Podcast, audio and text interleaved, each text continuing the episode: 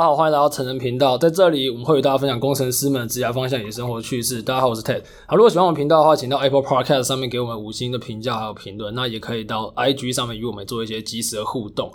好，我们今天这一集要讲的一个主题，我觉得蛮多人都会相当感兴趣，因为现在是个大资工时代嘛，所以大家你常常听到有人说哦，要不要转领域啊？要不要去学写程式等等？但是事实上，这真的有那么符合每一个人吗？其实我。我不太确定，但是我们今天可以跟大家分享说这个领域大家在做什么。那我现在今天邀请到的是我们，我觉得在我们学校蛮优秀的一个学弟。那让我们欢迎嘉伟。嗨，大家好，我是嘉伟，我是成大职工的、啊、呃毕业生。那嘉伟可不可以跟大家介绍一下说你现在，因为你知道吗？现在因为疫情等等，你现在的状况，还有为什么你现在在就是在做什么这样？哦，现在因为疫情，我原本去年就要去美国的研究所念书。但是因为现在疫情的关系，所以还在台湾在实验室做一些相当于 research assistant 的工作。对，我觉得是蛮好的。你知道，蛮多人会做 RI 的，包含是有一些当兵前会去做一些 RI。呃，对啊，就是填补那个时间，填补那空缺啊，那也可以学到一些东西。好，那我们就直接进入，就是因为你知道吗？你是都一直在资工系嘛？呃，对。那我们想跟大家介绍一下。因为大家对自工系的印象，像我自己以前的印象，自工系是不是你一定是那种逻辑很好、很清晰，然后数学要很好的人才有办法念？可以介绍一下自工系这个科系吗？呃，我觉得自工系主要就是要了解说电脑是怎么从一个底层到一个最后写成软体要怎么工作。那自工系我觉得逻辑好是需要的，但是数学真的是没有像大家想象中数学要这么好。你觉得数学还好？对。但如果你是做那种，比如说，呃，你是做某一个特定领域演算法开发的，那你的数学就不能太烂了。呃，对啊，如果是特定领域的话，但是像我们一般的，如果是比较像大学部的资工系的话，其实对于数学来说，没有像其他的理工科系一样这么这么的要求。那么硬是不是？对对对对，对。OK，因为对，这也没错。就比如说你是念电机系，你的数学成分，我认为又会在、嗯、可能会再多一点。对、啊，当然如果你是什么那种理学院等等，可能又更多。那但我觉得，其实程式到后来跟数学是脱不了关系，只是说你是要把什么样的方式把它化成数学，因为电脑能读的语言跟人读的语言是不同的嘛。对对对。所以，像让大家知道说，你要知从电脑要怎么去运作嘛。可是现在，因为现在蛮多那种比较相对于上层的语言，你觉得是不是跟以前比较不一样？就假呃假设几十年前好了，像我爸他们那个年代说，你写程式还要。什么什么 DOS 界面，我已经我已经离那个太远了。那现在是不是比如说很多上层的语言，你就真的没有必要了解计算机架构的东西？呃，其实我觉得，如果对于一个资工系学生的话，现在是科技很进步，所以有一些很很上层的语言可以做使用。但是同样的，你不能忘记说这个语言在底层到底是怎么发生这件事情的。了解了解。对，那我觉得这边这样可以这样讲，就是。假设你写 Python 啊，其实你写 Python，你根本不知道下面在干嘛，它是一个直译式的嘛，嗯、对不对？然后你就写完之后啊，喷出有过就过，没过就 error 直接给你看。那如果你是一个跨领域的人，你可能不需要知道那么多，但你觉得以一个合格的资工系学生来讲，你其实还是必须要知道它背后逻辑。对对对，当然，比如例如说，要是今天你的城市遇到一些效能上的瓶颈的话，你就会需要说知道说这个东西为什么会遇到这个问题。那如果是资工系的学生，就会去想说这个东西在底层应该会发生什么事情，然后要怎么解决。没错，这个这个非常重要。刚刚讲到效能，那我这边稍微插一下电机系的观点。如果你今天是做那种晶片，你那种在有限的资源里面，你必须把它发挥很大。所以你那时候你写的程式，就比如说你写那种 C 语言，你就必须非常精确去控制到它记忆体的一些运用。你不能像你你的电脑端那个 PC 端，你写那种肥到爆炸的，你的东西可能就会炸掉。好，我觉得这是。其实这个也算是，我认为这算是分位，应该算是电机跟资工都是都可以做的地方啊，就是都有互相有关系。嗯，对啊，对，只是现在可能比较不流行。那以这样来讲的话，刚刚说到这现在的，包括我刚刚说到啊，语言也慢慢在演进。那当然学门也大概在演进。那我们以现在你在这四年里面，资工系的所学，你觉得哪一个科目是你觉得最难学的？呃，我觉得资工系的必修像是演算法，我觉得是对我来说。最困难的，哎、欸，你们有分上下吗？我们演算法没有分上下，就是大学部的话，就是同一门演算法，一门、嗯、对。然后是就是那些基本的什么 sorting，然后什么到一些 searching 的方式，大概这样一学期都上完，是不是有点硬？其实我觉得蛮硬的。哎、欸，我这边打岔一下，演算法跟资料结构这两门课是你那个自工系学生出来，或者是你要跨考，你要跨这个领域，你一定要补的科目。呃，对啊，像是如果你要考自工系研究所的话，基本上演算法跟资料结构就是跑不掉的。然后你去面试什么 Google 啊，他一样把你考爆。对啊，Google 最爱考的就是资料结构跟演算法。我那个时候去，我那时候面试 Google 的时候，第一通电话是 HR，他要稍微拉拉萨一下，开始接下来就直接 HR 他就直接卡技术问题说。问你说什么样 sorting 的方式，它的时空间复杂度，它的它的那个 worst case 多少，它的 average 是多少？现在竞争到 HR 都在干，欸、都直接塞给你。第一轮直接没有，我觉得那个是 HR 有一个有一个 list，就是哦，就是按照那个 list。呃，他可能想说 H，因为通常是 HR 过，然后第二关就是一些 online coding 的一些，嗯、就是慢慢他好几关。那他可能想说，现在真的太多人投了，干杂鱼太多，所以他的 HR 先先塞一 先塞一些杂鱼，对啊。那那个很基本概念，其实我觉得。蛮明显的啦，就是你你东西熟不熟，你被问一问，那个马上就知道说你这个有没有好好学。嗯，那我会觉得，如果你现在是资工系的学生，资节跟演算法那超级重要。然后如果你是其他系要跨领域的学生，也不要觉得说哦，我写个什么 Hello World 就是写程式，没有干这两门超重要。对，其实资节跟演算法才是写程式真正的核心技术。因因为你如果没有演算法，你会不知道什么叫效率。对。其实演算法这门课学的就是你要怎么去优化这个程式，或者是要怎么去让这个呃速度变得更快。然后枝节就提供你很多种不同方面的一些资料结构，让你去针对不同演算法下去做不同的发展。嗯，就有一些比较适合，有些比较不适合，因为你不可能同一直有些人都以为说哦，干程式是不是只有 array？啊，你一直用 array，你的程式可能就炸掉。对啊，就会就会有一些效能上的问题，或者是它其实 array 其实不太适合存储某一些资讯。没错，那。如果你毕竟工程师，当然学写程式一开始可能是你先写出来就好。不过未来就是你的时空间复杂度都是要必须被涵盖的，就不是会动就好。嗯、对对，那是大家要知道这件事情。因为我以电机系的观点，我觉得电机系的写程式的严谨程度就没有资工系那么的好。当然，当然未来发展可能不一定一样。可是说，因为现在毕竟资工比较夯嘛，就是台湾也慢慢起来啊，那业绩还没有完全跟上。但我相信未来的五年、十年应该是。就会跟上这个人才的需求。好，那我刚刚提到嘛，近几年资工很夯。虽然说，虽然说以产业结构来讲，台湾还是比较喜欢做半导体，但是我们刚刚讲了嘛，现在这个趋势是不可能会断的。那像这样来讲，这么大的范围的科系，你觉得最近是什么比较热门？最近最热门的一定就是大家都在讲的 AI，就是人工智慧的技术。干 AI 鸡排，我就说 AI 鸡排是这样来的，每个都要挂个 AI，什么事情都要做个 AI。那你觉得这系上的课真的有变很多 AI 吗？呃，系上的课名，我觉得很多就是开了一个挂 AI 的名字，然后里面也要 AI 不 AI 啊？呃，有一些有一些当然是有加一些 AI 的东西，但我觉得台湾像我们以我们系的来说的话，AI 的课没有到特别的成熟，我觉得还有进步的空间。这个我同意，因为 AI 的课大概是在两三年这两三年爆量的产生，嗯，然后有些老师他可能也是新开的。对对对对对，除非是原本呃有一些有一些有一些东西是比较成熟，比如说 machine learning 哈，machine learning 它在 AI 火起来之前就有这个东西。对，其实 machine learning 是一个非常早之前就有的技术，大概一九一九几零年代就有这个技术了。对啊，那只是因为一些算力的提升，对，然后才才被火起来。那接下来有一些 deep learning 等等的一些应用。那你会推荐就是在学学生去修这些课吗？因为我觉得 AI 的课，我之以我之前在学的经验有蛮多种，有一些是比较偏向是让你去抠抠 module，然后稍微的做一些 application。那有一些是针对数学的模型下去做呃一些研究。你认为哪一种课就是它的重要性是在哪边？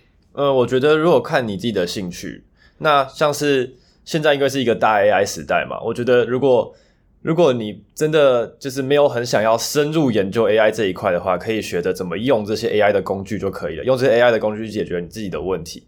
但是如果你想要很深入的去研发这些 AI 的 model 的话，那势必可能要修一些比较基础的课程，然后理论性的课程。嗯，所以之前有时候跟大家提到，做 AI 其实它算是一个蛮蛮广的东西，因为你有一些 COCO model，你说它算不算做 AI？老实讲，客观来讲，它算没错，对，但是。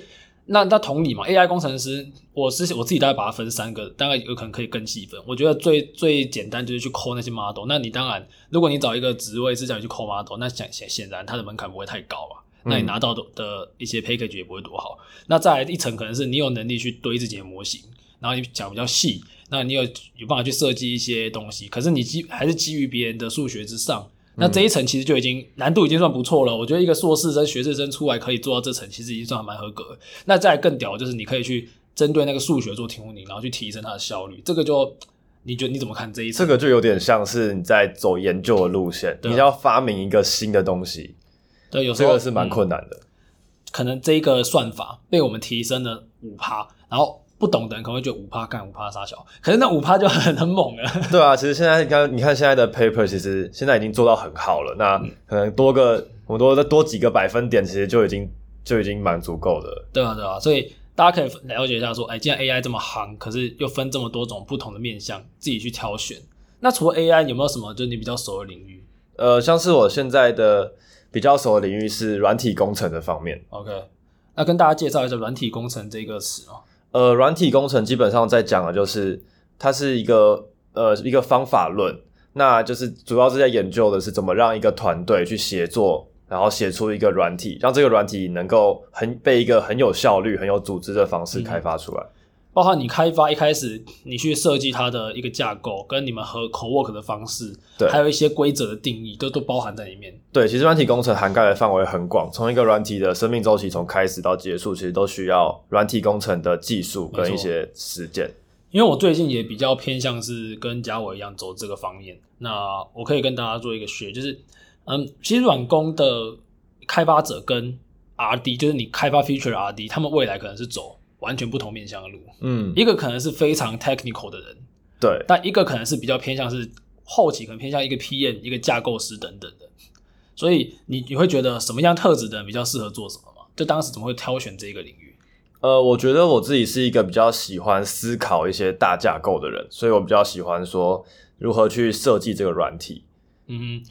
所以你觉得他这个他是从比较大方面去看整个问题吗？对，他是有点像是呃，从一个比较比较高的观点去看，说这个软体应该要怎么去被设计。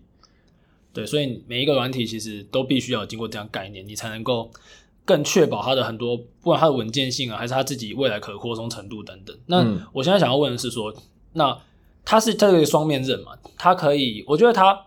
我把做一个比较具体的比喻，一个你对于某个专精领域的阿迪你可能像是一个螺丝起子，它就是专门解决、专门锁那个特定的那个螺丝，那个哪个型号哪个螺丝。那软工可能像是一个万用起子，它什么锁都可以开，呃、但它对单一的锁开的程度可能就没有那个 RD 那么猛。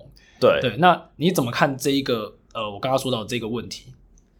呃，我觉得软工的话，因为他选的是一个比较 general 的方式，或者是一个说一个比较方法论的方式，那他可能就不会像刚刚你说的一些 RD 比较专精于那个方面。嗯、对对，但是软工的话，可以结合这些 RD 去做一些更好的东西出来。那你会推荐说软工再配一个 domain knowledge 的比较专精的 skill 会比较好吗？对，我觉得如果你学软工的话，一定要有一部分。你比较专精的方面，不能是只有说我专精软工。那如果专精软工的话，等于说，呃，你只专精一个方法，那没有地方可以做实践的话，嗯、其实这样也不好。没错，就是这种东西就互相结合。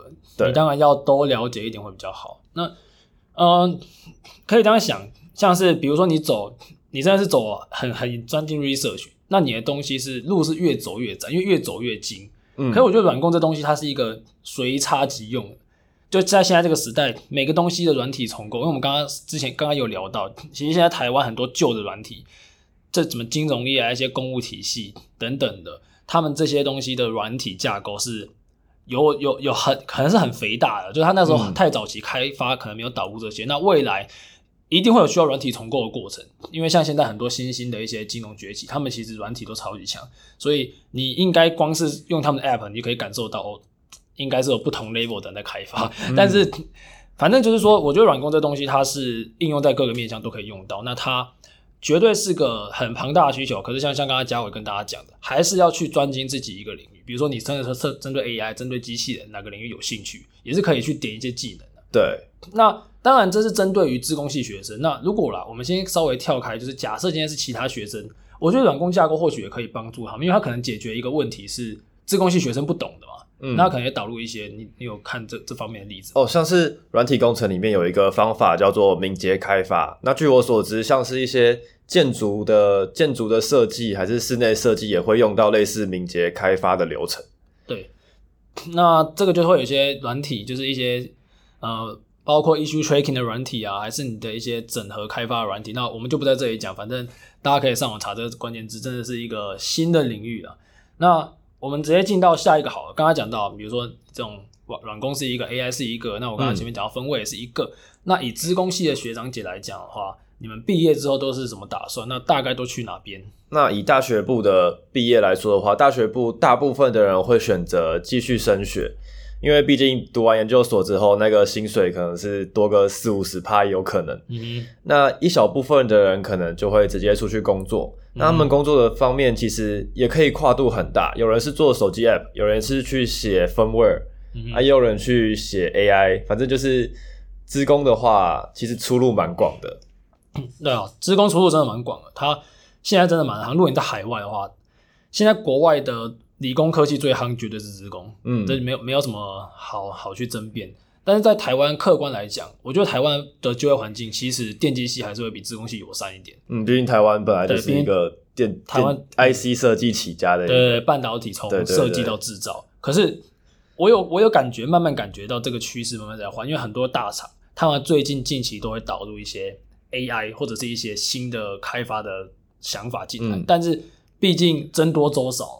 所以你现在要进到这些地方，可能你的自己的能力就必须提升，不然以中位数来讲的话，我是认识蛮多资工系后来跑去什么联发科写分位啊，但我觉得有点可惜，因为 分位其实就跟它就比较不是我们刚刚讲到那些东西就不会用到了，它就是针对一个小的 issue 去做解决，嗯，但是没有好坏啊，我们其实前面也讲了蛮多分位的来宾嘛，因为都有都有同学他们，那它是一个也是一个蛮好的领域，大家可以去思考。那出路来讲的话，嗯、呃，你和同学他刚刚说到 AI 这些有的没有的都有做过嘛？那我觉得是蛮好，嗯、因为资工系给提供你很多弹性与选择。那当然有一些门槛比较高，有一些门槛比较低，大家可以自己去思考一下。好，我们将进入生活的部分，好，因为好啊，我们大家就常常在讲说，就之前嘛，现在读工干我读男校读三年，然后我妈研究所加硕士，呃，不是硕士加学士，就几乎都是男校，因为都男的。电机系嘛。对啊，那那你们现在就是。据我所知，自贡系的女生比例越来越高。哦，对，我觉得近几年读自贡的女生真的是比例越来越高了。像我们系的话，应该有百分之二十到三十是女生。三十，嗯，哦，那那越来越多了。对啊，相比电机系真的是不能比。看来电机系 百分之一吧。电机机械系、电机系加机械系这两个系是妈的女生少到靠北的。那那你觉得自贡系就是很多人想要干自贡系是不是宅男？就就是很多宅男嘛？自贡系有没有很多宅男？我觉得这算是一个刻板印象吧，因为大家觉得说自贡系就是整天跟跟电脑，然后就是可能我会打游戏什么，但是我觉得其实自工系也是很多正常人啊。哎、欸，我我再打他一下，其实现在哪、嗯、哪一个工作不是整天对电脑？